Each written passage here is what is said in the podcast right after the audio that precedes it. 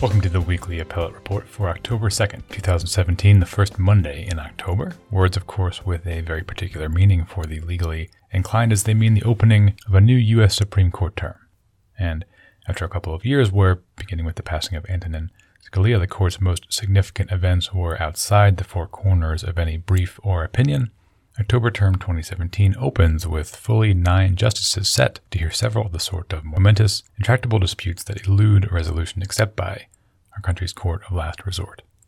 I'm Brian Cardell, your host of this weekly Daily Journal podcast considering salient appellate and constitutional law issues, and today, as the Supreme Court marshal calls to order the term's first arguments, we'll hear viewpoints on four of the court's most consequential cases ones involving potential limits to politically motivated election maps, the balance of power in labor dispute forum selection, the conflict between public accommodation laws and the wedding cake baker's First Amendment rights, and whether Fourth Amendment doctrine has kept pace with modern technology.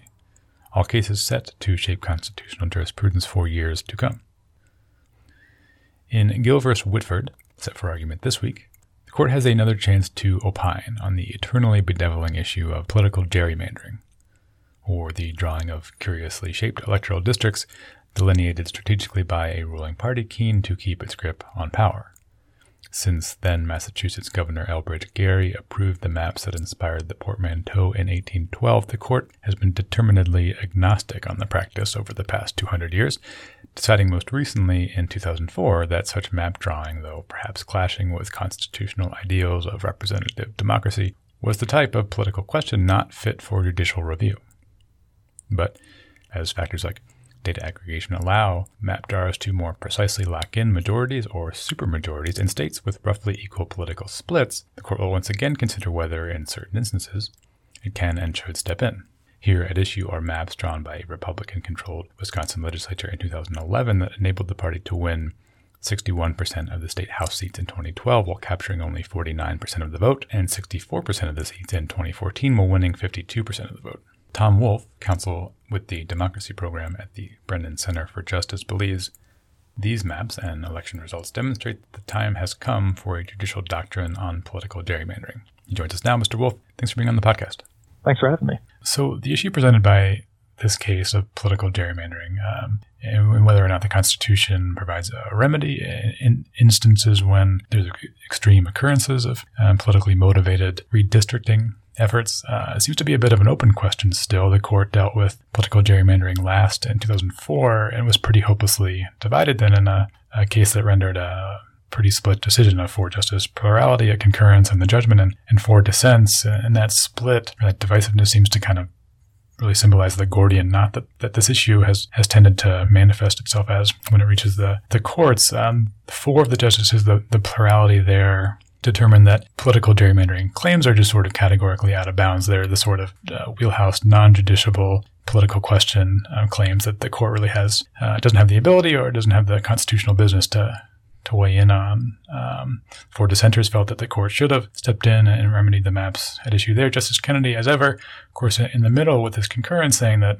you know not then, but perhaps at some point, the court would have a role to play in um, guarding against extreme political gerrymandering. Uh, and it seems that point of view is echoed by contribution that you made to the, the SCOTUS blog in a post about this case where you said um, you know, certain extreme instances uh, should be remedied, even if uh, political gerrymandering as a whole is not the sort of thing that courts can or should really stamp out. So, what uh, what was the plurality's reasoning, and was Justice Kennedy's idea behind kind of leaving the door open for the courts to step in at some point? Was it with a case kind of like this one, Gill Whitford, in mind? I like the way you led off in noting that the issue here in the case is whether there's a remedy for unconstitutional maps. Um, the Vieth opinion, which was um, one of two big opinions in the area in the mid 2000s, was famously fractured. But one point that all the justices agreed on was that severe partisan gerrymanders are incompatible with democratic principles and they violate the Constitution. And that's something I think can get lost in the discussions of the case and the, the attempts to sort of parse out exactly what, what Vieth means. But it's definitely important for our baseline understanding of the dispute in the area. So there's constitutional problem in our democracy. And so far the court hasn't been able to set meaningful limits on it. That's in part because of what the plurality did in that case. Uh, when they when the plurality said that these claims were non-justiciable, they basically were saying first that none of the standards that were offered in the Supreme Court's prior major opinion, Davis v. Bandemer from the 80s, none of the standards offered by uh, any of the justices that were in dissent in these, and none of the standards offered by the amici were discernible, meaning that the plurality couldn't see how those standards could be derived from the Constitution. The plurality also didn't think any of those standards were manageable. Uh, that is to say, they thought that it'd be impossible for courts to apply any of those standards in a reliable, principled, predictable way to distinguish between maps that were extreme and thus unconstitutional and maps that weren't extreme. And so as a result, the plurality just concluded these are the types of claims that are non-justiciable political questions. Those are questions that the court shouldn't even bother trying to get involved in solving. There's some other sub-arguments wrapped up in there, but that, that's sort of the general framework of the plurality's opinion. Justice Kennedy didn't go with the plurality. He said he'd rule for the plaintiffs if he could see what he called uh, some limited and precise rationale for identifying unconstitutional maps. And the reason why he held out hope, there are probably actually a number of reasons. Uh, he thought that there could be some really bald, flagrant maps that violated the Constitution. He thought that technological developments could lead to more bad maps if courts didn't act. But he also thought that technology could help courts identify bad maps. I, I think that Wisconsin's map is a fact pattern that should prompt the court, and that's including Justice Kennedy, but the other justices on the court too, uh, to act. But I think maybe the question is better understood in terms of whether our, our whole current state of affairs is a state of affairs the court should be looking to act on. And I think the answer there is is yes. What do you mean when you refer to our whole uh, state of affairs?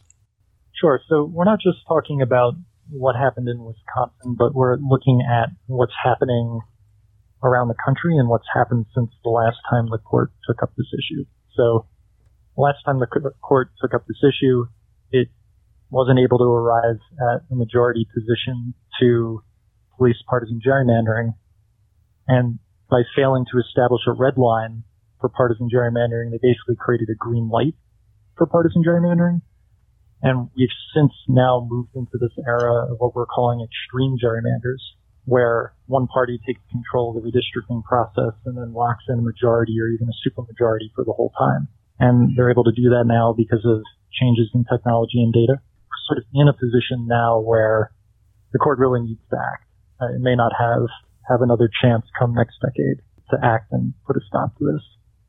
Now, if if that opinion in, in, in Vieth from 2004, the, the green light, as you describe it, let the kind of pendulum swing too far in one direction towards the allowance of extreme political gerrymandering. Um, one concern is that a, a favorable ruling for the, the, plaintiffs here would have that pendulum swing too far back. And this argument takes the shape of the traditional slippery slope one, where if you say, okay, there is a role for courts to, to correct uh, or throw out maps that have been drawn by state legislatures, uh, duly elected folks, in some of those instances, the courts that would throw out those maps would be single judges or panels of three folks the concerns that that would tend to occur or could occur too often and, and, and that there wouldn't really be any firm or limited instances where you would know, okay, th- those ones are okay for the courts to weigh in on, but you could instead have instances where the courts weighing on every single redrawing effort, which would present some uh, administrative and other types of problems. Uh, you seem fairly confident in your writing that there is a, a workable line to be drawn that would limit courts' uh, input in this type of context to us to some pretty limited situations, right? Yeah, I, I, my position is I think that the, the concern about the floodgates of litigation opening if there's a cause of action for partisan gerrymandering created in this case. I think I hear those concerns, but I think they're overblown, and I have a, a few reasons for thinking that. you know, the, the nature of the threat at this juncture is clear and it's limited. So I just mentioned these extreme gerrymanders that have emerged uh, in recent years where one party is able to, it basically wins a majority at the time it's time to draw the maps. And they use that fortuitous majority to basically lock themselves in as a majority for 10 years. At that point, you even wonder why you bother having elections every two years if it's really only that election in the zero year that gets you control over the maps. These kinds of gerrymanders don't occur everywhere and they likely can't occur everywhere. So we now have a discrete issue that we can target. It's very concrete. It's very practical. That's one party entrenching itself for a whole electoral cycle. I think the court can create a doctrinal standard that targets that narrow problem. I think just evidenced by the fact that the district court could do that and the plaintiff standard could do that. Those two standards use slightly different terms, but the district court refers to entrenchment, the plaintiffs refer to excessive and durable asymmetry, but they're effectively aimed at the same things. Um, and that practical harm entrenchment helps define the necessary intent here, the intent to entrench. That, that's not normal politics. It's not something that motivates politicians generally in their day-to-day interacting with other politicians. It's basically partisan warfare. Very rare. Uh, it's a very particular kind of partisan intent. Um, the effect is also really stark, like practically speaking. As I mentioned, it basically obviates the point of having elections. And constitutionally, it violates basic values of accountability and representativeness that have been part of our constitutional democratic tradition from the beginning. It also violates the First and Fourteenth Amendments. So basically what it does is it creates these maps that are like way outside the constitutional pale. Um, and at that juncture, we're really kind of moving in like a, a narrow state of exception. And so when, when I hear the concerns about floodgates opening, I read that more as a concern about, or, or to respond to that concern, to be focused more on how to define the cause of action clearly and narrowly and make it very clear to people what it is the cause of action is meant to prevent and what it's not meant to prevent. I think that's how you resolve that issue. I think the bigger problem we're facing here is the court's really facing a decision between not doing anything, which is going to open up the floodgates for even more extreme partisan gerrymanders in the future, particularly now that the playbook's out in the open and the technology and the data are at a point that allow these sorts of things to be made. That's sort of one choice. Or the other choice is to intervene here in a narrow way that's going to put in limits now to stop these extreme things from happening on a broader scale next cycle. Maybe uh, drilling down a little bit further here, if you say that courts can identify when the line is crossed between normal politics and, and something that's extreme, something that unduly entrenches one party, that's won a fortuitous majority around the time of the census, um, what are some of kind of the, the concrete, discrete factors, maybe quantitative things a court could look at, identify, and, and muster in saying that, okay, this has crossed the line? Yeah, there, there are a lot. And this is one of the reasons why hopefully there'll be more of an appetite in this case for stepping in. So there are two kind of background factors that you, that need to be in place in most cases to see really extreme maps. Uh, one that I would consider basically close to a prerequisite, which is one party controlling the whole redistricting process. Another thing that might help smoke out bad maps is uh, states have had recent histories of close statewide elections. Uh, and to unpack that a little bit, because it might not be like completely um, intuitive. Sure. Uh, single party control is basically a precondition for an extreme map because the intent to entrench one party in power is not something the rival parties that are going to get hurt by that are going to allow if they have the opportunity to stop it. So if they have some sort of procedural check on the process, odds are the map that comes out won't be extreme. In terms of close statewide races, there are a couple things uh, in play here. So when uh, you have a lot of close statewide races, odds are that one party's not going to be able to lock itself in power for a whole decade unless it starts to really get in there and really manipulate the map pretty extensively and carefully. Relatedly, when you have another large party in play, the party in control of the process is likely to have the kind of status anxiety that would they'd need to have to even justify spending all the time and money to gerrymander the maps. Like you have to be afraid that you're going to lose your hold on the legislature to justify, like in Wisconsin, them spending four months and, and all that money uh, to secretly cook up a map. And the other thing is that the key to creating these kinds of extreme gerrymanders is to, is to create as many districts for your party as possible that are in the kind of 52-48 range, 53-47 range, that you know you'll win them, but you won't waste too many votes in winning them. And you can really only do that in states where there are a lot of members of the other party. That's a state like Wisconsin that, you know, is not Nebraska. The, the, the county-wide election returns, for instance, in 2016 in Wisconsin show a lot of light pinks and light blues.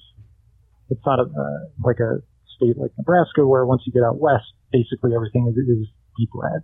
Mm-hmm. Um, now, I would be remiss if I didn't mention the fact that you also have these social science metrics like measures of partisan asymmetry, um, and we have these other statistical techniques now, these simulated mapping applications. Uh, symmetry measures help identify maps that are heavily biased in favor of one party. They also help you figure out if your bias has reached a point that it's historically unlikely that your bias is going to collapse over the course of a decade. Simulated mapping applications can help you figure out when your bias so extreme that it's unlikely intentional. Um, but, you know, Whitford is not ultimately about the math. Uh, it helps a lot, but you don't always need it. Like the district court used it as corroborative evidence, but it didn't really base its opinion on it. These, these are all evidence of intent and or effect. Um, but you can also look at actual election results. You can look at secrecy in the mapping process. You can look at statements of intent.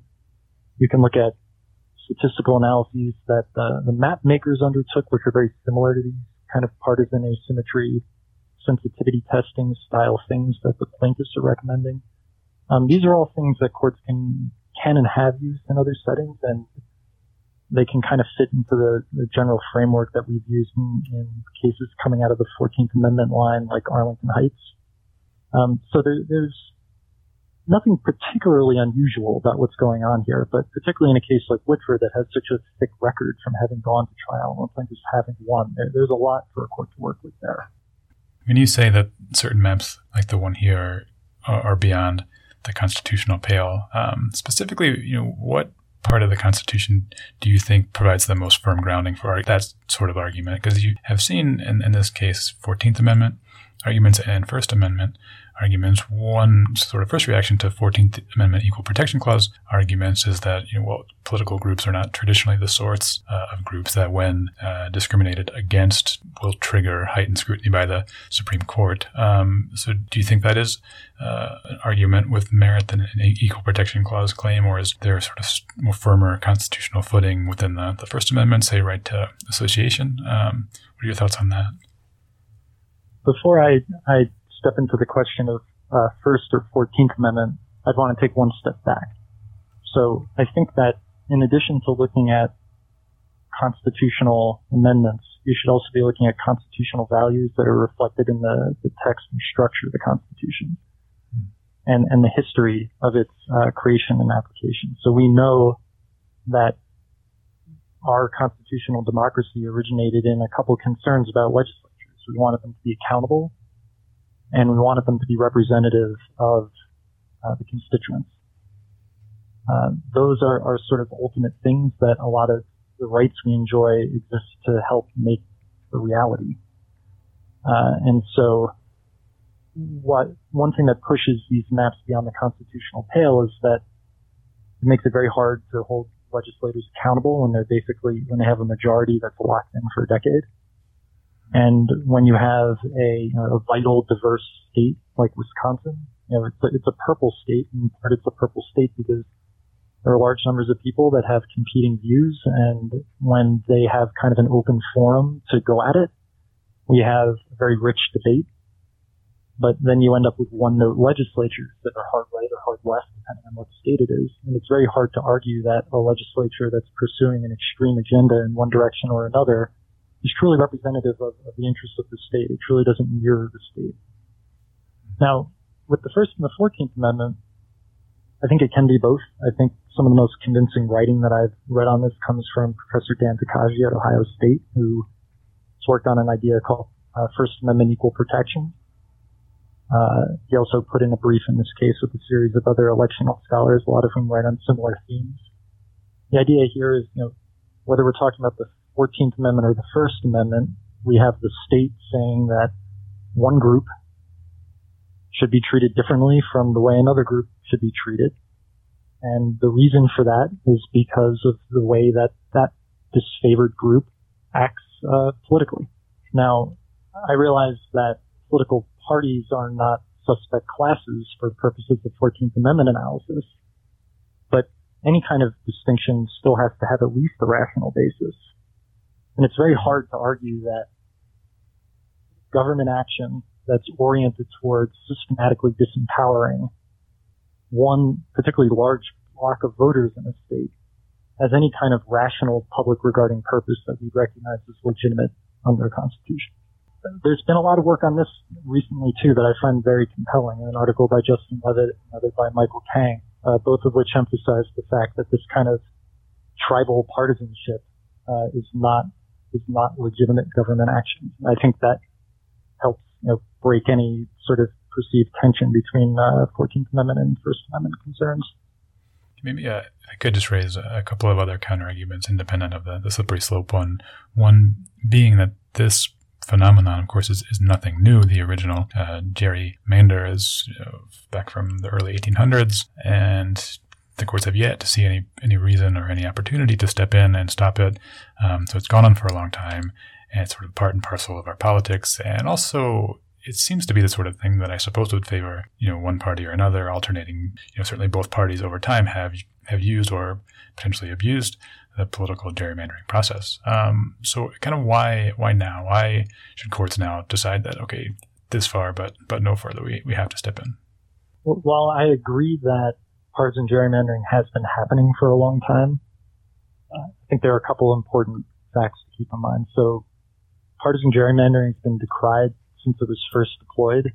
And there was a brief put in by a series of academic historians in favor of the uh, plaintiffs' appellees in this case uh, from the Skadden law firm that I'd really recommend folks check out. They make the very strong point that any any claims that historical understandings of the Constitution were consistent with partisan gerrymandering is the, the phrase they use is demonstrably ahistorical. Um, early gerrymanders were very different from what we see now. They relied really heavily on malapportionment, which the Supreme Court took a huge bite out of uh, when it finally decided to step into the political thicket. Um, data on voters wasn't as good as it is now, and it was much harder to predict outcomes. That's all very different now. So now we basically have the situation that everyone has, well, not everyone, but a very large number of people for a very long time have considered to be unconstitutional and uh, the kind of dark art of gerrymandering has become this dark science, as my colleague Michael Li likes to explain it. Uh, we've now created a situation with these extreme gerrymanders where the people can't correct them through the political process. And once you get to that point, the court has to step in. There's there's no other answer to the question. One other uh, argument that I that I've seen raised is that while it's undeniably true that the Constitution and, and our, our the foundation of our government um, is based upon the idea of representative government and the folks having having a voice in in their governance, um, you know, the the selected method of of choosing our representatives um, entails this possibility of there being a disconnect between the percentage of votes a party receives and the percentage of um, seats they get in a legislature. If you have, you know, say 100 seats in a in a state legislature, um, and you have 100 districts, and each vote is 52-48, you, you could have, for one party, you have 100 folks from the same party in, in, in the chamber, but a pretty equal uh, share of votes for each party. Uh, and there are, of course, alternative electoral systems we could use, but we, we haven't chosen those. So we, we have this one that we've chosen. And it, does it say that we value less the uh, the need to have a, a pretty direct and consistent um, link between the percentage of, uh, of votes and seats. Uh, what do you think about the, that that argument? You're definitely correct that districted elections aren't generally going to result in proportional representation. I think one of the things the plaintiffs have said a few times in, in the Whitford cases, they've referred to the sort of two to one ratio that for um, every one percent over fifty percent you get, you are likely to have you know, X number of more seats. Uh, but ultimately the point of policing partisan gerrymandering isn't to get proportional representation. Um, the point is to get legislatures that are more representative of their constituents and legislatures that can be held accountable uh, by the constituents. And as I mentioned earlier, the, the notion that a hard left or a hard right legislature is somehow representative of the character and the interests of a purple state is really hard to explain. And a decade long supermajority is really hard to hold accountable. Um, so I think when we're kind of focusing on both the harm and the ideal state, we're looking for something other than, than proportional representation. Um, frequently wrapped up in this is, is the concern with clustering of, of Democrats and Republicans, the notion that the way things are going, it's basically impossible to create a map that is fair, uh, that you know is, is um, symmetrical between the two parties.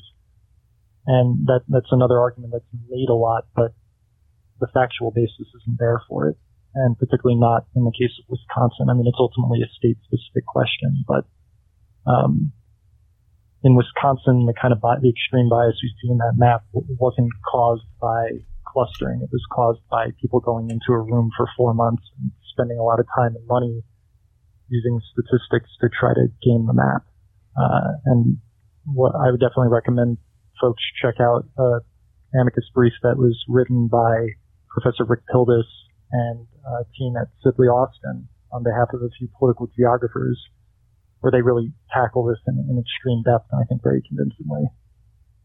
One one last one, if you care to to venture a forecast, uh, how do you think the, the court might approach this? Obviously, the, the players are a bit different than in 2004, but do you think there still are a handful of votes that might think this is this is a political question? It's not something courts should consider. Uh, is this going to come down to how Justice Kennedy decides? Do you, do you think we will get a, a decision on the merits as to, to whether these maps are are constitutionally okay? Know, in an area like this that's so hotly contested, it, it's hard to say with certainty what's going to happen. The way I've tried to approach it is to focus on the reasons that we should be optimistic that there can be a breakthrough here. Uh, so, in other words, looking at if all these things were true, this would put us in the best position to have an ultimate opinion here that's favorable for people like myself who'd like to see some limits on partisan gerrymandering. And so what I would say is if you're looking for hope here, are a few things to, to hold on to. Uh, one is that the plaintiffs are, have the opportunity to present the court with a really flagrant example of extreme gerrymandering. And hopefully that will, uh, make it very clear that whatever the question is about measuring, uh, extremity in any particular case, that this is, this is clearly extreme. Um, we know that there have been new social science developments since the 2000s to help ID bad maps. There's been a very significant political realignment around the issue. Um, Senator McCain, Arnold Schwarzenegger, John Kasich, Bob Dole, Jack Danforth, uh, a number of sitting legislators, both at the federal level and the state level, who are Republicans, have come out and asked the court to do something here, which I think makes it harder to uh, present the case as something that's just motivated and created to benefit one party. Social science experts are, are unified, if the briefing is any indication, that uh, the court can reliably and predictably smoke out bad maps. And it's very clear that things are only going to get worse in the future. And I think that these things will combine to help show the court that there's a need to act here and they have the ability to act here. I suppose we'll find out relatively soon. This case is up for argument uh, on, on, Tuesday of the, the opening week, so uh, we'll, we'll, get our answer here after not, not too much longer. For now, Tom Wolf of the Brennan Center for Justice, thanks very much for sitting down to uh, chat about the case with us. I appreciate it. Thanks for having me on.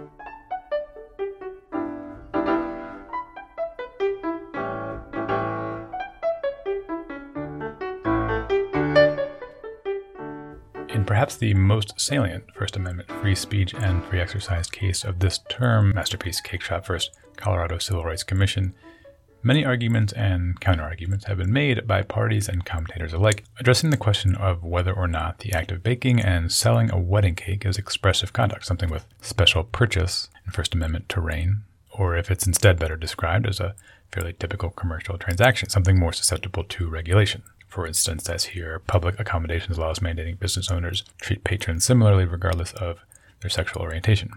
Our next guest, Rick Hills, professor at NYU School of Law, argues that drawing such a distinction is both impossible and beside the point, as First Amendment doctrine tends to be concerned more with the governmental purpose underlying a regulation, be it licit or invidious, rather than an individual specific burdens. Here now is Professor Hills. Professor, thanks for being on the show. I'm glad to be here. Thanks for inviting me. Now, a lot of the, the arguments that have been leveled from different sides of this case um, tend to comprise arguments about whether or not the, the act of baking a cake is, a, is speech or expressive conduct, something that would implicate the, the First Amendment free speech doctrine, and then perhaps set up some sort of heightened scrutiny as this being an instance when that expressive conduct, the cake baking, is, is compelled. Um, but you've written recently for prawfsblawg.com, uh, you wrote that the, the focus on that question is not particularly fruitful and also just sort of impossible to answer because a fair analysis here would lead one to, to assume it's not really possible to say whether or not this cake baker is either an artist or a businessman when he's he's pretty clearly both. Um, what um, what what sort of leads you to, to, to make that argument? What why, why is your focus less on, on that question of, of, whether or not it's uh, expressive act to, to be baking a, a cake? Well, in general, I think it's a mistake to measure the constitutionality of a law um, by either the intentions um, or the uh, of the person who the law regulates or the effects of that law on the person. Um, in general, I think, with, for instance, the First Amendment free speech clause, the focus should be on the reasons that the government has. They're genuine reasons for the law. And so we allow laws all the time to regulate activities that are obviously expressive and communicative. If I were to go outside at 2 o'clock in the morning in my neighborhood in Brooklyn and start screaming political slogans, nobody would deny that my action is absolutely intended to be expressive and has the effect of expressing a message. Nevertheless, I would be committing a nuisance, and if the police came by and shut me down, no one would call it censorship.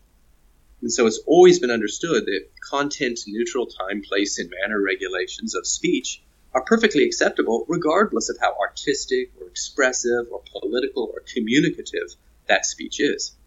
So it just seems to me a red herring to spend a lot of time focusing on whether a baker is an artist who's trying to send a message or a businessman who's trying to make a buck, because all of that is just beside the point normally in First Amendment law. Now, there are a couple exceptions of to this general background rule. But my basic instinct is to say focus on the government's reasons, not the speaker's purposes.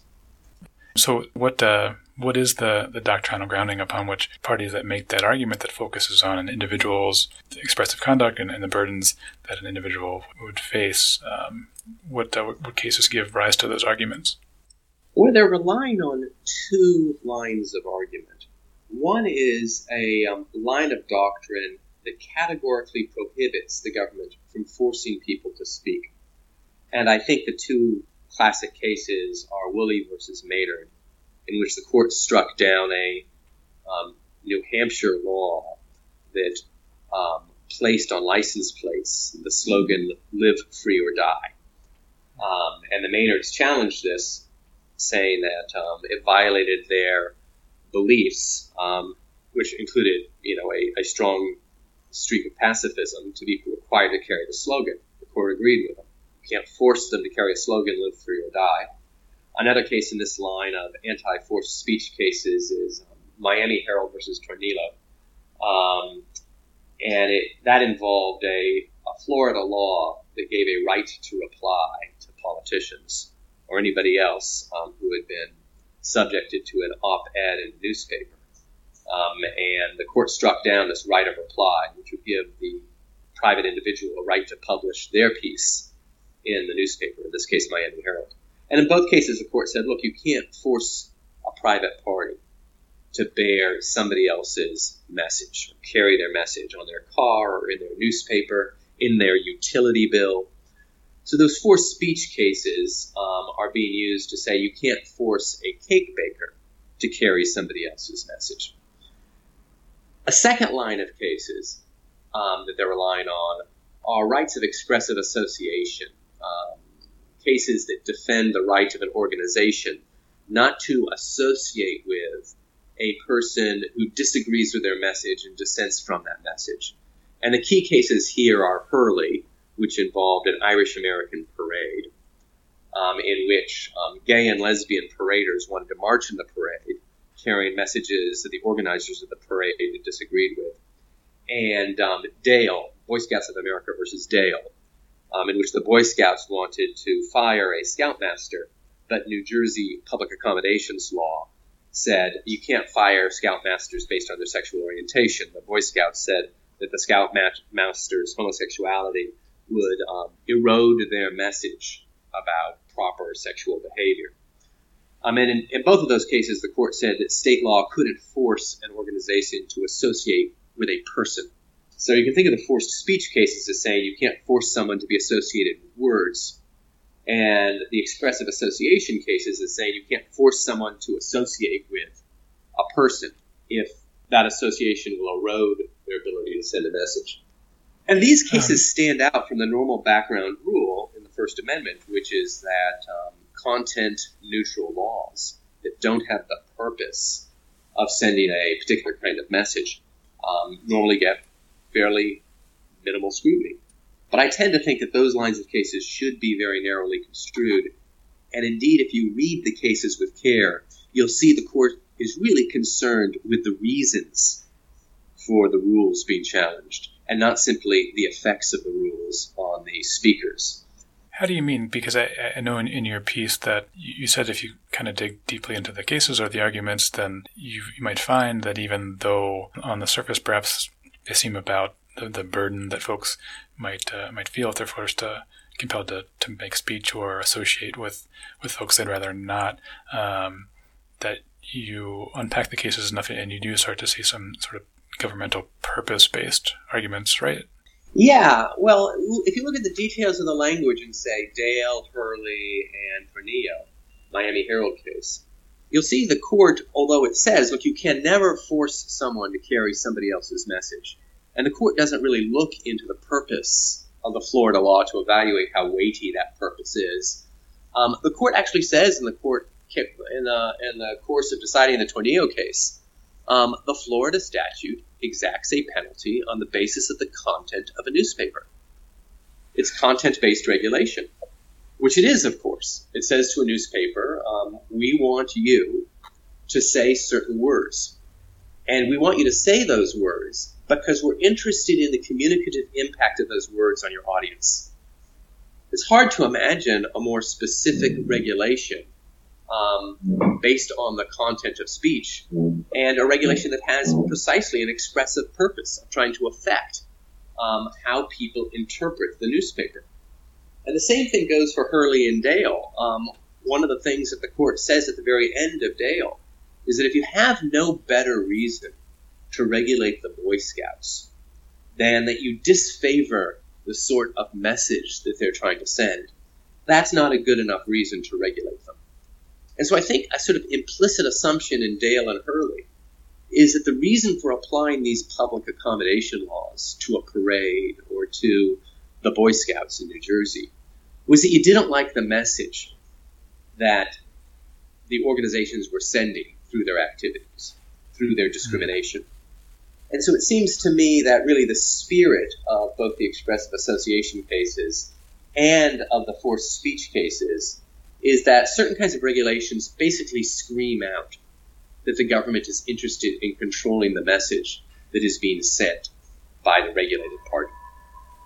Maybe kind of grounding all that in, into this present case, um, what, what, are the problems that you would see with arguments based on, on the burden felt by the baker? And do you think arguments could be better suited um, to kind of make those latter points that you were making, that maybe there's something kind of improper about the government's purpose in, in using this sort of a public accommodations law to apply in this type of situation?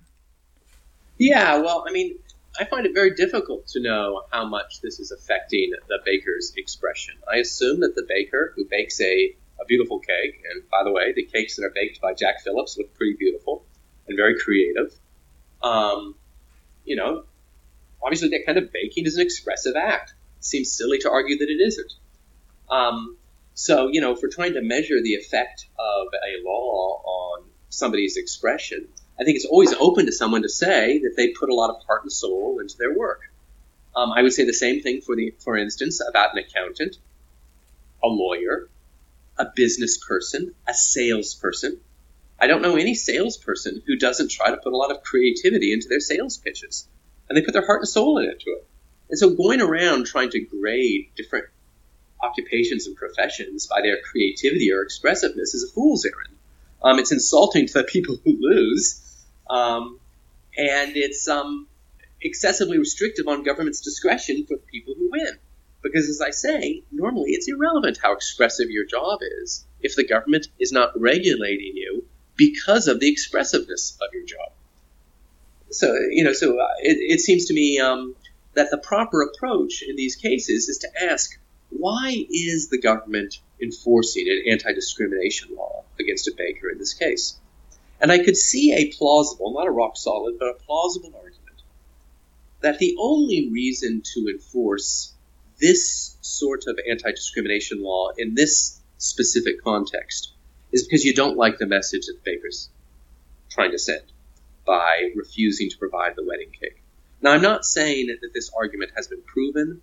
Since the case wasn't briefed and argued in the administrative process and in the courts below on this theory, I think that this theory, um, this purpose based theory, is a little bit difficult for the baker to sustain. But if I were to be arguing this case or briefing this case or filing the complaint in the first instance, what I would try to focus on is the government's reasons and ask what possible reason could there be to force someone to provide a specific kind of product for a specific kind of ceremony when there are so many other competing providers for that product. In this case, hmm. Jack Phillips claims that he's perfectly willing to serve gay and lesbian customers. He just does not want to serve a wedding cake for a same sex ceremony. And so it seems to me that Jack Phillips' strongest argument should be the only reason that you're applying this anti discrimination law against me is you don't like the message I'm sending when I deny service. Or put another way, if I put a sign on my front door saying, I don't do wedding cakes for same sex ceremonies, that message would be a kind of dignitary harm to same sex couples or to people planning a same sex wedding ceremony. And it's really that message that you object to, not the loss of a market opportunity to buy a wedding cake, because really you haven't lost the market opportunity to buy a wedding cake. There's so many other providers, and I'm perfectly happy to um, refer you to another provider. So it seems to me that's his strongest argument if he has one. Um, now, I'm not saying that that's a winning argument, because I think Colorado might come back and say it's very difficult to run an anti discrimination system um, with a um, referral defense where a regulated commercial business can say, well, I won't provide the service, but somebody else will because that means that um, you'd have to essentially apply a different anti-discrimination law to each vendor based upon the particular market that they were serving and assess the market. Bakers in tiny little towns where there were no other bakers would obviously be covered more stringently than bakers in big cities where there are bakers across the street. So I could see the Colorado Civil Rights Commission coming back and saying that would be a huge administrative hassle for us to try to adjust um, our anti-discrimination law based upon the referral opportunities or the other providers that are available. Um, but nevertheless, that seems to me a much better argument than saying baking is expressive, because it just doesn't seem to me relevant to say that baking is expressive. Baking might very well be expressive. If the government is not trying to shape your expressive message in any way, then it shouldn't matter whether the government has an incidental impact on that message. Attorney listeners will appreciate your, your kudos to their uh, creative bona fides as on par with uh, wedding cake artist. Um, is there a worry at all when you when you say you know the argument should focus more on well this government purpose must kind of be insidious because that's a hard thing to prove, right? It's it's fairly difficult to show a governmental purpose, especially if you have a facially okay uh, statute. Uh, it can be fairly difficult to find any basis to, to say, okay, the purpose is to discriminate against me, someone that has religious beliefs that are you know, make me not want to be a part of this ceremony to the extent that, I am. Do you think that it is possible to kind of make that showing? Is there a word that is too difficult? Um, well, notice that often when the um, court is dealing with purpose based tests, um, it might adopt bright line rules that certain kinds of laws um, will be presumed to have a bad purpose. I mean, the most obvious example in the equal protection context is the case of a facial classification based upon race, where the court generally presumes that the purpose of such a law is um, not sufficient to justify it. That's, I think, the best understanding of strict scrutiny. We see a racial classification, we presume that that law can't be justified by ordinary legitimate governmental purposes. So I can imagine that certain kinds of laws, like Florida's right of reply statute, would be presumed to have a content based purpose. Why else would you require words to be written in a newspaper? Those kinds of categorical presumptions um, that certain kinds of laws have a bad purpose don't fit very well with regulations of businesses um, where you're not, the face of the law doesn't mention words, doesn't mention expression, um, doesn't mention the communicative impact of the law. However, I could see certain applications of a public accommodations law that might fall within such a categorical ban. Let me give you an example. Suppose that Jack Phillips were to say, okay, I will supply wedding cakes for same sex ceremonies on the same terms that I supply them to heterosexual wedding ceremonies. However, I wish to put in my store a sign that says, as a Christian, I disapprove of same sex wedding ceremonies, and so I do this cake, these sorts of cakes under duress. Imagine that the Colorado Civil Rights Commission said that sort of speech is constructive denial of service. They had a special rule or maybe an administrative decision saying that, in effect, what you're saying to same sex couples who come to you for a wedding cake is you're not welcome here. So we demand that you take down that sign or be fined. I could imagine Jack Phillips in that case saying, aha, now that you've applied your law specifically to a sign and told me to take it down, it's pretty clear that your purpose is to prevent me from communicating my message of disapproval. And in that hmm. case, I can imagine the court saying, although you can require Jack to bake the cake and deliver the cake to the same sex ceremony, you can't require Jack to take down the sign. You know, so that, that would be a case in which I can imagine the court saying certain kinds of laws will be presumed to be content neutral, but when the law actually requires words to be taken down or words to be put up, we're going to presume that the purpose of the law really is to get Jack either to say words or not to say words. I take that to be the rationale behind um, Miami Herald versus Tornillo. Frankly, I take that to be the rationale behind Hurley, the parade case. We've been sort of talking in terms that sound a little bit more in, in free speech, but uh, I understand that your argument kind of has equal application in the, the free exercise uh, doctrine or the free exercise territory as well, right? Absolutely. There's a general background norm in and under the free exercise clause since 1990 that facially neutral laws that don't single out religion either in their terms or in their purpose are subject to fairly minimal scrutiny and don't raise serious free exercise of religion claims.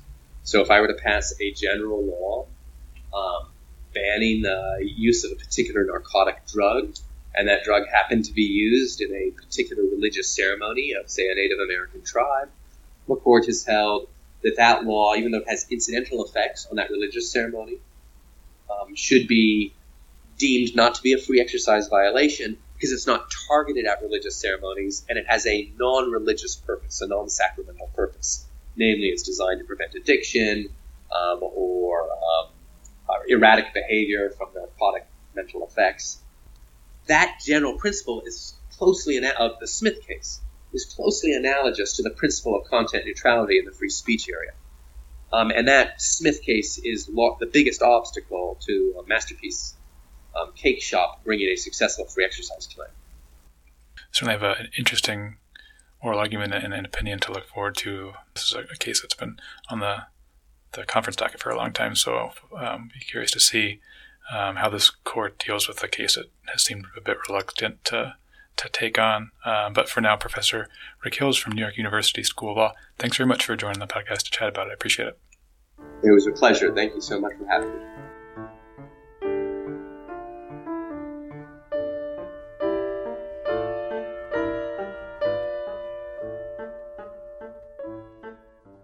Three consolidated suits, Epic Systems versus Lewis, Ernst & Young versus Morris, originating in the Ninth Circuit, and NLRB versus Murphy Oil. The court will consider whether NLRA provisions ensuring employees' rights to act collectively trump the Federal Arbitration Act's general presumption in favor of the alternate dispute mechanism has truly colossal importance for employment and class action law going forward. Here to further unpack the question is Chris Baker of Baker Curtis and Schwartz PC, who filed an amicus brief in the matter supporting the employee's position. Mr. Baker, welcome to the podcast. I'm glad to be here. You have filed an amicus brief in support of the employee position in these cases and the consolidated cases before Supreme Court. Namely, that position is, uh, in essence, that the, the National Labor Relations Act uh, guarantees employees the right to act collectively to advance and protect their their rights and their interests. Um, and that class action lawsuits are squarely within the uh, the type of collective action foreseen by the NLRA. Um, before we get to kind of the meat of that argument, I wanted to just ask about the individual on whose behalf you, you filed this amicus. She's, uh, of course, not one of the members of the, the classes involved in the cases themselves, but she's Susan Fowler. She was a software engineer for Uber until voicing pretty publicly and passionately her concerns about the company, the workplace environment, its practices, its ethos. Obviously, has some interest in the determination of this legal question. Tell me a bit about uh, Ms. Fowler. Um, she had a poor experience at Uber. She uh, wrote a blog post about it, and and it had some fallout. Now, talking about the central issue of this case, whether or not employees um, need to, to bring their grievances against the company individually in arbitration or if they can act collectively in, in class actions in court. Obviously, that question turns on a particular clause in employee agreements uh, under which employees agree to arbitrate individually. That sort of individual arbitration waiver, that is has become pretty common in, in employee uh, contract agreements, right? It's become extraordinarily common in employment agreements, and that is because of the class action waiver, especially for larger employers. The only way they can prevent class actions or or prevent collective actions in their mind is to have an arbitration agreement. And given the advantages of preventing collective or class actions, uh, the cost of an arbitration agreement is is smart. It's like purchasing insurance. Can be more expensive for the employer on an individual basis, but they prevent aggregated claims. Okay, now we've had three different circuits in which these cases have wound their way through. Uh, a couple have sided with the, the employee position, finding that these sorts of uh, arbitration clauses cannot be cannot be enforced. One has sided with the employer. Um, can you tell me a bit about the, the procedure before the Supreme Court has gotten a chance to weigh in on, on these cases, uh, and if any other circuits have also weighed in on this this question? So the Fifth, the Eighth, and the Second Circuit have sided with the employer. Um, the Sixth, the Seventh, and the Ninth Circuit have sided with the employees. But interestingly, both the Second Circuit, judges in the Second Circuit and judges in the Fifth Circuit, uh, have expressed, I'm not going to say regret, but have expressed their belief that they would likely have come to a different conclusion um, uh, if they had a chance to do it again, as opposed to following precedent.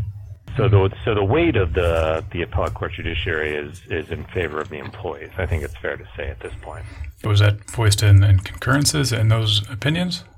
That's right. It was voiced in a Second Circuit opinion and also in a recent Fifth Circuit opinion. Gotcha. Uh, that if people, if, if these judges were writing on a clean slate, uh, they would go with the Seventh and Ninth Circuit opinion. Getting into the argument itself, it turns upon the, the National Labor Relations Act. So which uh, portions of the Act are specifically invoked, and, and what do they uh, provide for? So, um, Section 7 of the National Labor Relations Act gives employees uh, the right to engage in quote unquote protected concerted activity for the purpose of mutual aid and protection. Section 8 of the NLRA says um, an employer violates the NLRA if it violates Section 7 rights. And then there's another labor law statute that's implicated by the case, uh, the Norris LaGuardia Act, which basically says that yellow dog contracts, um, which are described as contracts that require employees to give up the right to engage in concerted activity as a condition of employment, are illegal because back in the 30s and 40s, that's what employers were doing. They were saying, if you want to work for us, you can't join a labor union. That's Section 7 language referring to collective action and uh, union formation and, and bargaining collectively doesn't specifically mention or provide for class action lawsuits, but in, in the brief that you write in support of the employee position, you argue that essentially these class action lawsuits are sort of the 21st century equivalent of collective bargaining, of, act, of acting in a concerted manner, sort of the, the 21st century equivalent of what NLRA had in mind. But uh, the language itself doesn't exactly mention them explicitly, right? Well, no, the, the language doesn't say employees have the right to bring class action lawsuits, right? Um, but the idea of collective litigation has been around since old English law. And the idea that when the statute was first passed, um, that an employer could still prevent employees from joining together to petition the government or to petition a court you know, certainly would not would have been encompassed in the original language. I mean, uh, collective litigation is an activity, and the statute protects concerted activity, and um, collective litigation is also quote unquote concerted action, employees acting together. I think that even when the act was passed, it encompassed this kind of collective litigation. Um, I think what Susan's brief says is that it's so much more important now because of changes to the work. Some of those being that workers can tend to be maybe spread out across the country in different areas, not all coming to, to one central factory or something like that. Yeah, I mean that's that, that's one big thing, right? Which is you know where are you going to put a picket line, mm-hmm. right? It used to be you would publicize the labor dispute by putting up a picket line. You would discourage employees from crossing, or not just employees, but also customers and others from crossing the picket line to frequent the employer's business or to perform work. And now there's no place to put the pickets um, because employees work from home or they work from Starbucks or they're driving around the city connected to their employer with a with a smartphone, right? So the value of picket lines has decreased, um, which leaves this other component of concerted activity, which is going to be collective litigation uh, another central theme, another central argument in, in your brief takes on uh, a notion and an argument that's pretty reliably resorted to by employers when the idea of arbitration comes up that it's it's cheap and a, it's a cheap and efficient means to to settle individuals' claims. Um, you say pretty strongly that that's essentially a, a fiction, that it's not cheap uh, or efficient. What, uh, what what what is your argument uh, on this point? Well, my argument is that you know any any lawyer in the employment space knows that employment arbitration is not cheap, and I say this as somebody who was a defense lawyer for 17 years um, and is now does both defense work and and plaintiff's work. Um, employment arbitration is super expensive, right? It's super expensive for the employer. The arbitrators are reluctant uh, sometimes to control the proceedings because they don't want their decision vacated because they failed to hear all the pertinent evidence. Um, under state laws, you get to do just as much discovery as you could do in a state court. And arbitration and arbitrators charged by the hour or charged by the day, and it can be fifteen thousand dollars a day. So this idea that oh yeah, arbitration, it's uh, this really cheap and super easy way for us to resolve our cases is just hogwash. It's it's not true, and and people who get up there and say that it is true um, don't know the facts on the ground, but are rather relying on old legal opinions um, back in the day when when it probably was true, right? When it was labor arbitrations and you have the union on one side and the employer on the other, and you went in there and you put on your case and it was done. But that's not how it works anymore. It's it's just not.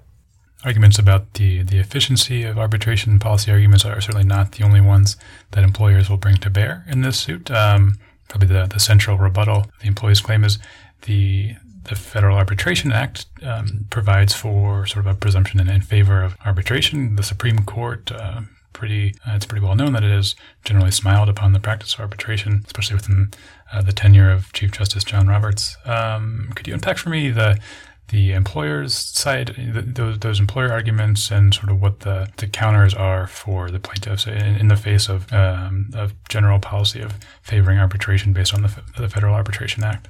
Yeah, I mean, the employer's best argument is that the presumption in favor of arbitration is so strong that it cannot be overcome unless there is a federal statute that says the Arbitration Act does not apply to this statute. That's their argument. Um, and the response to that is one, that's what the NLRA says because you know it, it outlaws yellow dog contracts, which prohibit contracts that prevent collective action. And two, um, there is a savings clause in the Federal Arbitration Act which says that it doesn't apply when faced with generally applicable contract defense. You know, I think it's interesting um, because I think that this is one of those cases where everybody assumes your con- your traditional five-four split.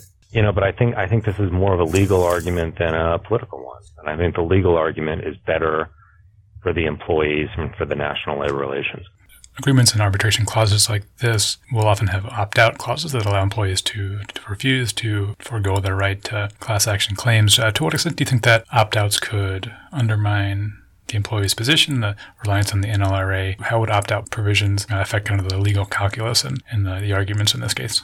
It doesn't really save the arbitration agreement because you're still um, making somebody waive prospectively their right to engage in concerted activity. And even Supreme Court precedent is pretty clear that you can't use arbitration to obtain a prospective waiver of a federal or state right. And that's why arbitration agreements that like try to shorten the statute of limitations are invalid, for example. Um, you can't you can't change the law or have prospective waiver of rights as part of an arbitration agreement. You mentioned uh, political dynamics. One salient one here is that the Solicitor General's office has changed its position on this case. The Solicitor General has now um, decided to reverse course and support the employer position in this matter. That that's not a particularly common occurrence, is it?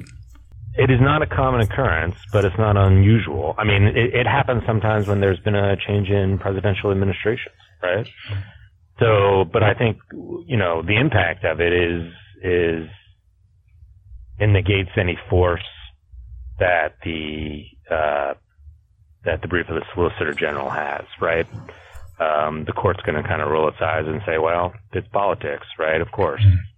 Um, and it's going to be more focused on what the parties are saying, and in this case, what the what the NLRB is saying, right? Because you have the NLRB seeking to uh, uphold its rule, while the Department of Justice is saying that the NLRB is wrong. So it's just kind of a okay politics. I, I don't think that that uh, the court will pay too much attention to the Solicitor General's brief, uh, which you know in a lot of ways just kind of repeats arguments that the parties have already made.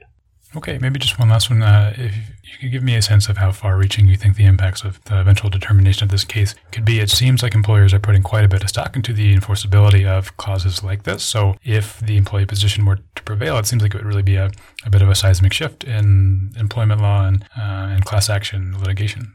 It would make class action litigation easier because right now, you know, the first thing you have to do is get over the class action waiver right? So, for example, take all of the cases against Uber. Um, those cases, you know, which are which are great cases, haven't gone anywhere um, really because the first thing that Uber does is say, "Ha ha ha, class action waiver, you're stuck," and then you spend three out three years fighting about that. And so, if you clear that procedural roadblock, um, you know, it's going to make everything go much quicker. And I should also say, it's going to make companies get their act together with respect to making sure they comply with the law, right? Because they're not going to want to face the, the, the aggregated liability. And right now, with these class action waivers, you know, the employers say, yeah, we might be breaking the law, but, but what? Right? It'll be, you know, one person brings an arbitration, we either settle that or we, um, fight it all the way through, but it's not going to have any impact on us and it's not going to have any impact on our business. These, uh, these cases are set for argument, I think, pretty early on in the term, so we'll, have, um, uh, our answer to how this case is going to turn out uh, soon soon enough. For now, Chris Baker, Baker Curtis and Schwartz PC. Thanks very much for being on the podcast to chat about it. I appreciate it. I was happy to be here.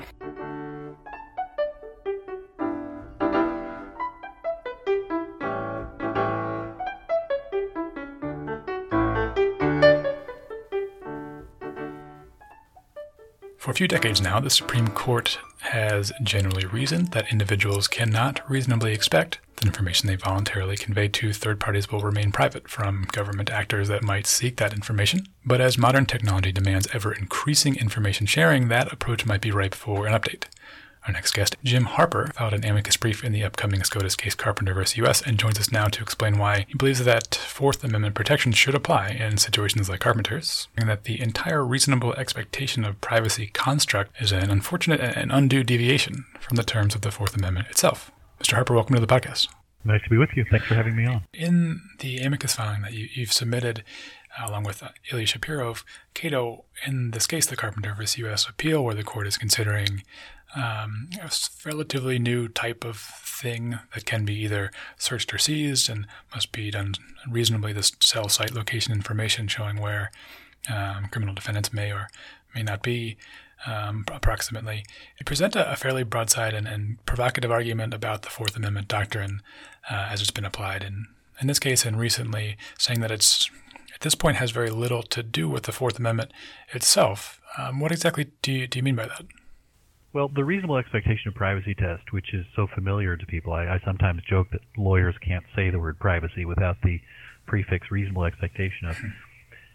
It's it's so far away from the terms of the Fourth Amendment, and it's essentially a sociological method for applying the Fourth Amendment rather than a juridical or legal method.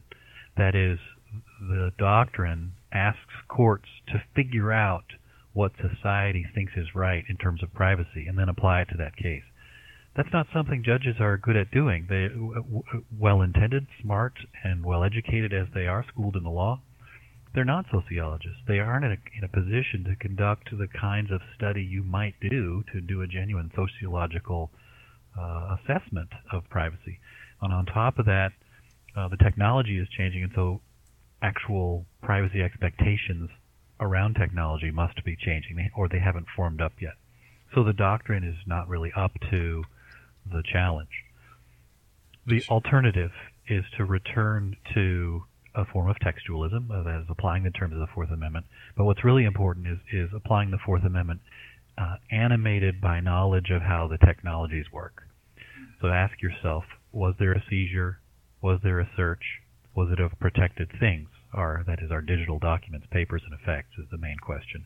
And then if you've answered all those questions, that yes, the, the, the, the, other terms of the Fourth Amendment are implicated, was it reasonable? That's, that's a, a juridical, a legal way of applying the Fourth Amendment. And if you like, we can go into some of the details about how you apply the concepts of seizure, search, and the papers question to, to digital stuff. Sure. Yeah, because it, it seems like the, um, the, the reality that oftentimes courts would be presented with things other than you know papers or houses, which are easy to say whether or not they've been searched or seized or not, um, kind of prompted the the court to adopt that, that reasonable expectation of privacy test kind of by necessity because those harder cases really didn't seem to to have a, a connection with the, the terms of the Fourth Amendment. But you say that that's that's not the case. That uh, you could still just um, refer to the terms themselves and get to um, a, and result that way. Right. You can you can actually uh, uh, go back in history and see communications are the special problem for, for the court when it comes to the Fourth Amendment. But you can go back in history and draw a line all the way from Ex parte Jackson up to the present day. That there's a pretty good systematic way of applying the Fourth Amendment to communications. Ex parte Jackson was a case that establishes the Fourth Amendment protects mail in transit, uh, except with respect to its outward fo- weight and form. Um, uh, some think that that created a doctrine of, of uh, uh, content versus non-content, or a distinction between the two. In fact, it's it really comes down to the physics of the matter. When information is concealed uh, in in in that day by paper folded a certain way and sealed, uh, then that information is protected by the Fourth Amendment as though it were still in the home. Uh, the stuff on the exterior, including the weight and dimensions, but also the address that's written on, on the exterior and any, any other type of uh, communication that might be on the exterior of postal mail, that's available and it's unprotected, just like open newspapers or postcards are unprotected by the Fourth Amendment when they're in transit in the mail. The next uh, was actually the year that Ex parte Jackson was was decided was when uh, telephone service began in the United States, but it was 50 years after that, in 1928, that the court considered whether uh, telephonic communications uh, were protected under the Fourth Amendment. And the court got it wrong. Uh, Chief Justice Taft announced in, in kind of uh, incoherent terms because he laid out the specific actions law enforcement had took. He, he declared that, that uh, listening in on the telephone line was the use of hearing and hearing alone. Of course, they had to attach a wire and they had to attach a device to, to collect the uh, uh, the analog electrical signal and convert it into sound. That's not hearing alone. But uh, Justice Butler had an excellent uh, dissent there. Most people talk about Louis Brandeis's dissent, where he talked about the right to be let alone. But Justice B- Butler had a dry, uh, technical, legal dissent, where he talked about the fact that uh, telephone communications providers basically rented the line to the users, so it was their property for the time for that time. And he also said that the communications themselves were something of the users. That's a property-like uh, a property-like term. Well, that was in dissent, and uh, as most people know, is, uh, fast forward again many many years to 1967, when the Katz decision created the reasonable expectation of privacy privacy test. But that was Justice Harlan's solo concurrence, uh, and not necessary to the decision of the case. But rather, the majority said that uh, Katz, who had been speaking in a phone booth, uh, saw his Fourth Amendment rights violated when the government collected the sound of his voice by bugging the phone booth. Uh, you can you can go back to that uh, that idea of sealed mail. Here was a person who had concealed the sound of his voice from others by entering a phone booth. The sound was literally stopped by the, the glass partitions uh, that that that uh, made up the phone booth, and the court majority found that that was what gave him his privacy. Unfortunately, the the doctrine that grew up after that was based on Harlan's talk about reasonable expectations of privacy. Shooting just forward into the modern day, our modern communications are digital, but they, uh, at a high level of abstraction, are the same as writing. What we're doing instead of putting uh, putting letters and numbers on paper is we're converting that same type of information into into digital signals. The digital signals, long story short, travel invisibly and inaudibly along wires uh, and and uh, and cables to be reconstituted as that, that that information at the other end. If you apply the the the theory of Jackson through Justice Butler's dissent in Olmstead and even the majority decision in Katz, what you get is that these items are the property of the communicators, and accessing them and converting them into a human readable signal are seizing and searching under the Fourth Amendment. The question is whether that's reasonable to do. I suppose I might ask why you think, with those kind of different precedential judicial threads that that existed, why you think the the idea of this reasonable expectation of privacy is the one that kind of took hold, and maybe the one thing we haven't mentioned yet is what grew out of that, the, the third party doctrine that features sort of prominently uh, in this case. Um, you know how why they seem to be the the most persuasive to the court over the past generation or so. Yeah to be sure, the Katz majority was not as clear as it could have been. Um, and so it takes, I mean, it, maybe it's a charitable reading on my part to say that, that Katz is in the same lineage as, uh, as Jackson. But I think it is. Um, and I suppose the other side of it, again, sort of guessing at how these things develop, is that Justice Harlan's uh, talk of privacy was so attractive to people. The late 60s into the early 70s was a period of uh, foment in the area of privacy because uh, mainframe computers were just getting their start, and so there was a perhaps in a parallel today that we might laugh at that era, given the computing power we have today. The that was an era where people were really worried about privacy, and so I think maybe they fixed on Harlan's talk of privacy as the as the locus of Fourth Amendment decision making, and, and that attractive uh, way of talking about the issue brought people to regard that as the most as as uh, a quasi majority opinion. It really was not the majority's reasoning, but it certainly certainly took hold. Moving forward with the idea that the Fourth Amendment turns on having an expectation of privacy that society finds to be reasonable, that two-part two-part formulation, you started to get into these corollaries. Um, one of them, not so relevant to this case, is that a person can't have an expectation of privacy in illegal material, say drugs. Um, since there's no societal, societally recognized expectation of privacy in holding drugs, any search that's that's uh, well enough directed at finding drugs isn't a search, according to that doctrine. Uh, for me, that's kind of backwards because I've just characterized it. It's it's intensive examination, but we're not going to call it search because because of this theory that it doesn't invade a legitimate privacy right. But more more relevant to this case is the third party doctrine, and that arose in a case called U.S. versus Miller, dealing with um, uh, banking records under the Bank Secrecy Act, uh, and and it continued through Smith versus Maryland, which dealt with telephonic records, a case out of Baltimore where a man had been stalking a woman and broken into her home and started, um, pr- uh, you know, prank calling her or, or uh, uh, stalking her. Long, and he'd even driven past her house. He drove a Monte Carlo, if I remember the facts of the case well. That's because driving a Monte Carlo is is ipso facto suspicious today. um, the uh, the court found invalidating uh, uh, an examination of his telephone records that he had no expectation of privacy in them because he'd shared them with the phone company, and you have to, so nobody could possibly expect privacy in these things. Uh, the Smith versus Maryland case is is what the United States government uh, believes to validate NSA programs that gather uh, uh, at times have gathered all of our telephonic records. That's a big leap from from one person with about whom there's good evidence of criminal behavior to, to all of our phone calls. But here the argument is that uh, information that the telephone companies must collect about our locations is is equally uh, not protected by the Fourth Amendment because it's been shared with a third party. Mm. Um, I just wanted to parse out for, for a second maybe your, your principal qualm with these outgrowths from the Fourth Amendment because you know is is the problem that they tend to be attenuated from the, the terms of the amendment themselves most problematic, or is it that in application they uh, cause some problems? Because certainly the Fourth Amendment is not alone um, in seeing some judicial gloss applied to it. You know, the Fifth Amendment doesn't mention Miranda rights, of course, but that's grown up around it, and, and other ones have seen some judicial outgrowths.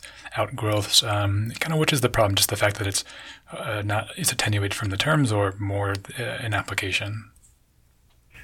I think my starting point is probably the application that the the genuine threats to our privacy that we do face with technology and the failure of that doctrine to protect us in in that that's that's that's my starting point which I, which is a sort of confession right because I might be engaging in a massive uh, program of directed reasoning to try to achieve a particular result but I'm but I'm joined in that in that because the um, Supreme Court has said uh, a number of times that their goal is to establish the same protections for privacy that people enjoyed uh, in the founding era.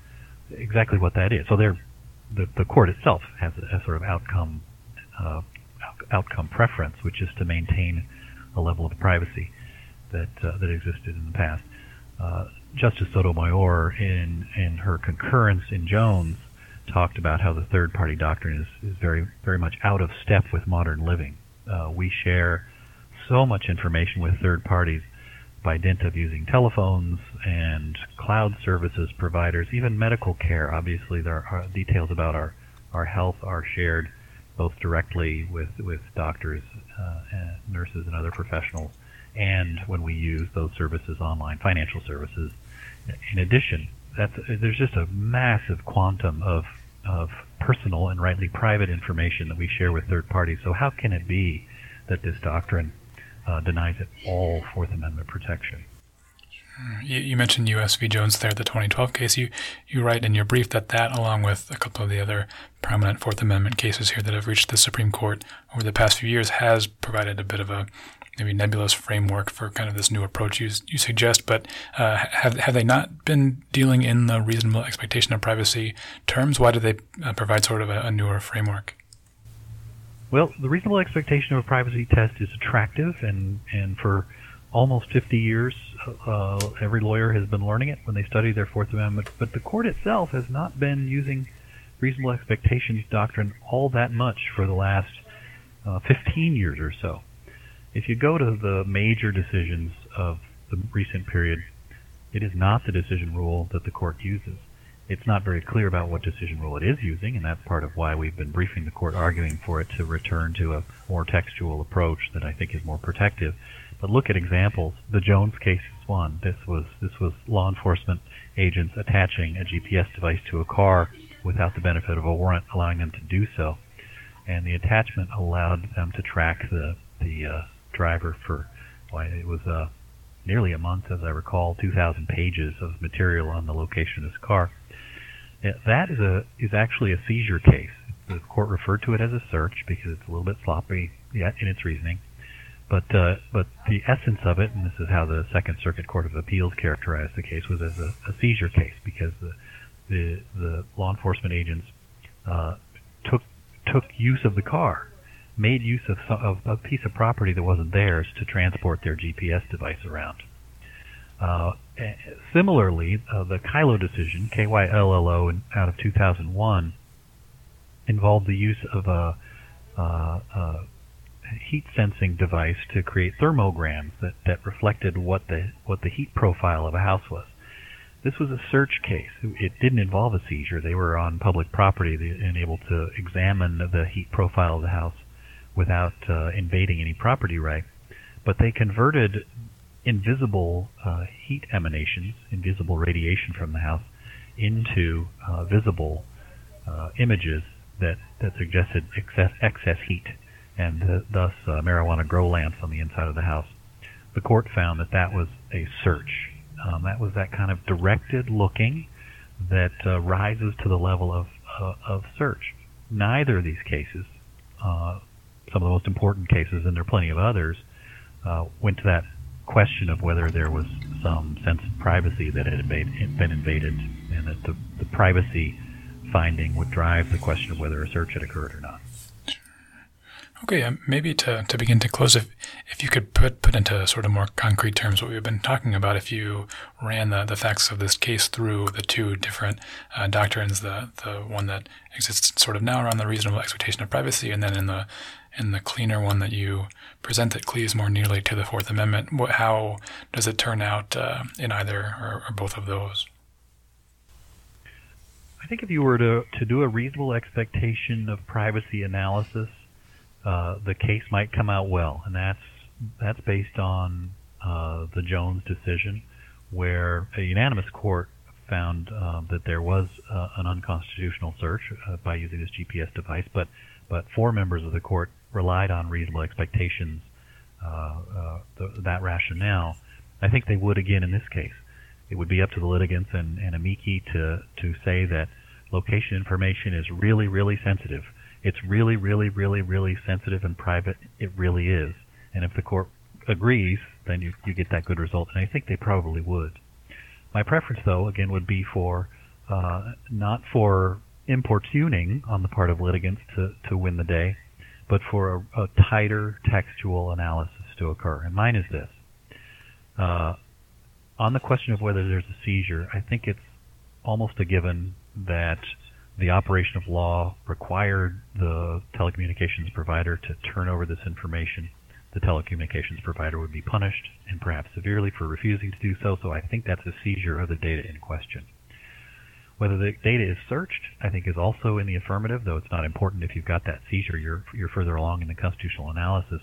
Orin Kerr, who's a who's a widely widely uh, cited Fourth Amendment expert at George Washington University, uh, talks about this this detailed question of when is data searched, and he finds that data is searched when it's converted into something that humans can perceive. That conversion of the ones and zeros into something you can see is the search. So I think there's a search of the data as well.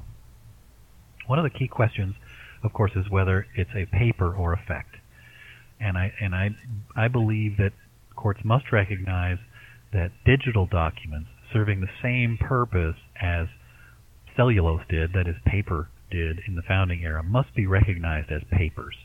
And even early, uh, you know, the early dictionary definitions of papers referred to to records in toto, when when one's papers were searched, that did not mean that one's materials made of you know flat cellulose were searched. That meant the documents, the information that they kept around themselves. So, given that understanding of papers, I think we are talking about papers here. Then there's the question of whether the defendants in this case owned the papers. And for that, so the, the, the papers are clearly in the possession of the telecom, telecom company, and, and some might think that that disposes of the issue. But there are both contracts and regulations that give the telecommunications user what I think are property rights in the data. We've seen, we've seen, and few of us have actually read all the way through these privacy policies that every manner of website and digital service provides. But those privacy policies almost invariably accord to the user the right to exclude people from this data except in the circumstances that are that are laid out there. So we own as as consumers of digital services, we own most of the data in terms of the right to exclude. The service provider can use it for their purposes, which include maintaining their networks and marketing and sometimes uh, sharing with financial affiliates and things that, that to, to many are, are concerning or objectionable, and that's not the question here. But they are not permitted to do whatever they want with the data. We retain the right to exclude. And this goes back to that bundle of sticks notion that many of us learned in law school that the, there's the right to use, the right to possess, the right to exclude, the right to the profits, and all these other things that make up the property right. When data is is acquired by the government, obviously it doesn't take away the right to possess. The telecom company still has it, but it does take away the right to exclude from from us, the users. Uh, we have had that as as a matter of contract, and that goes away if the government uh, takes the data to to do whatever it will with it. Similarly, there are regulations on point, and uh, the Federal Communications Commission has a, a, regulation called the Consumer Propri- Proprietary Network Information Regulation. Calling it proprietary, I think, uh, illustrates how this stuff is thought of as um, a property-like item. And the rules, the CPNI rules, as they're called, are also quite property-like in that they accord certain rights to users and certain rights to the telecom companies. Uh, whether you like whether you like your property rights created by contract or by regulation, there's a, there's a point for you there. So I, I think that those are papers of the defendants in this case, the petitioners. The final question is whether it's it's reasonable to, to access them, and the and the Fourth Amendment uh, joins the Supreme Court's uh, precedents to, to suggest that when there's not exigency, it is the reasonable thing to do is to go and get a warrant. So law enforcement should most likely get a warrant uh, in almost all cases when they're trying to access this information. It's the, uh, the, the standard benefit of going to a neutral magistrate to make sure that the law enforcement efforts are well tailored and appropriate to the circumstances. I think they're called for in this case. Okay, I will. These are certainly always pretty fascinating and, and tricky line drawing questions, and obviously, depending on um, where the where the line is drawn certainly depends on what kind of doctrine is applied by the courts. It will be very interesting to see uh, how they they run this one through the Fourth Amendment doctrine. Uh, this time, uh, for now, Jim Harper, uh, Vice President of the Competitive Enterprises Institute. Thanks so much for uh, being on the podcast to, to speak about the case with us. Thanks for having me on.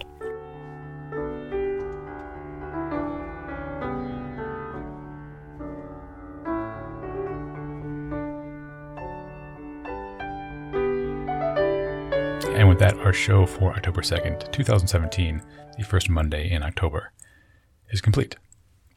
Hope you enjoyed it and stay tuned throughout the term for more commentary and insights on these most prominent of legal questions. I'm Brian Cardell.